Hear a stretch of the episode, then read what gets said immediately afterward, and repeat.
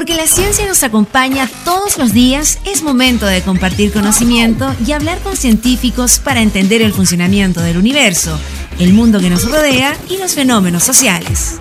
Salimos del laboratorio y nos vamos a la cafetería virtual de la UFRO para hablar todo sobre ciencia, investigación, tecnología e innovación. En Efecto Ciencia, el programa científico de la región de la Araucanía por la 89.3 UFRO Radio, la radio de la Universidad de la Frontera. Conduce Alex Seguel.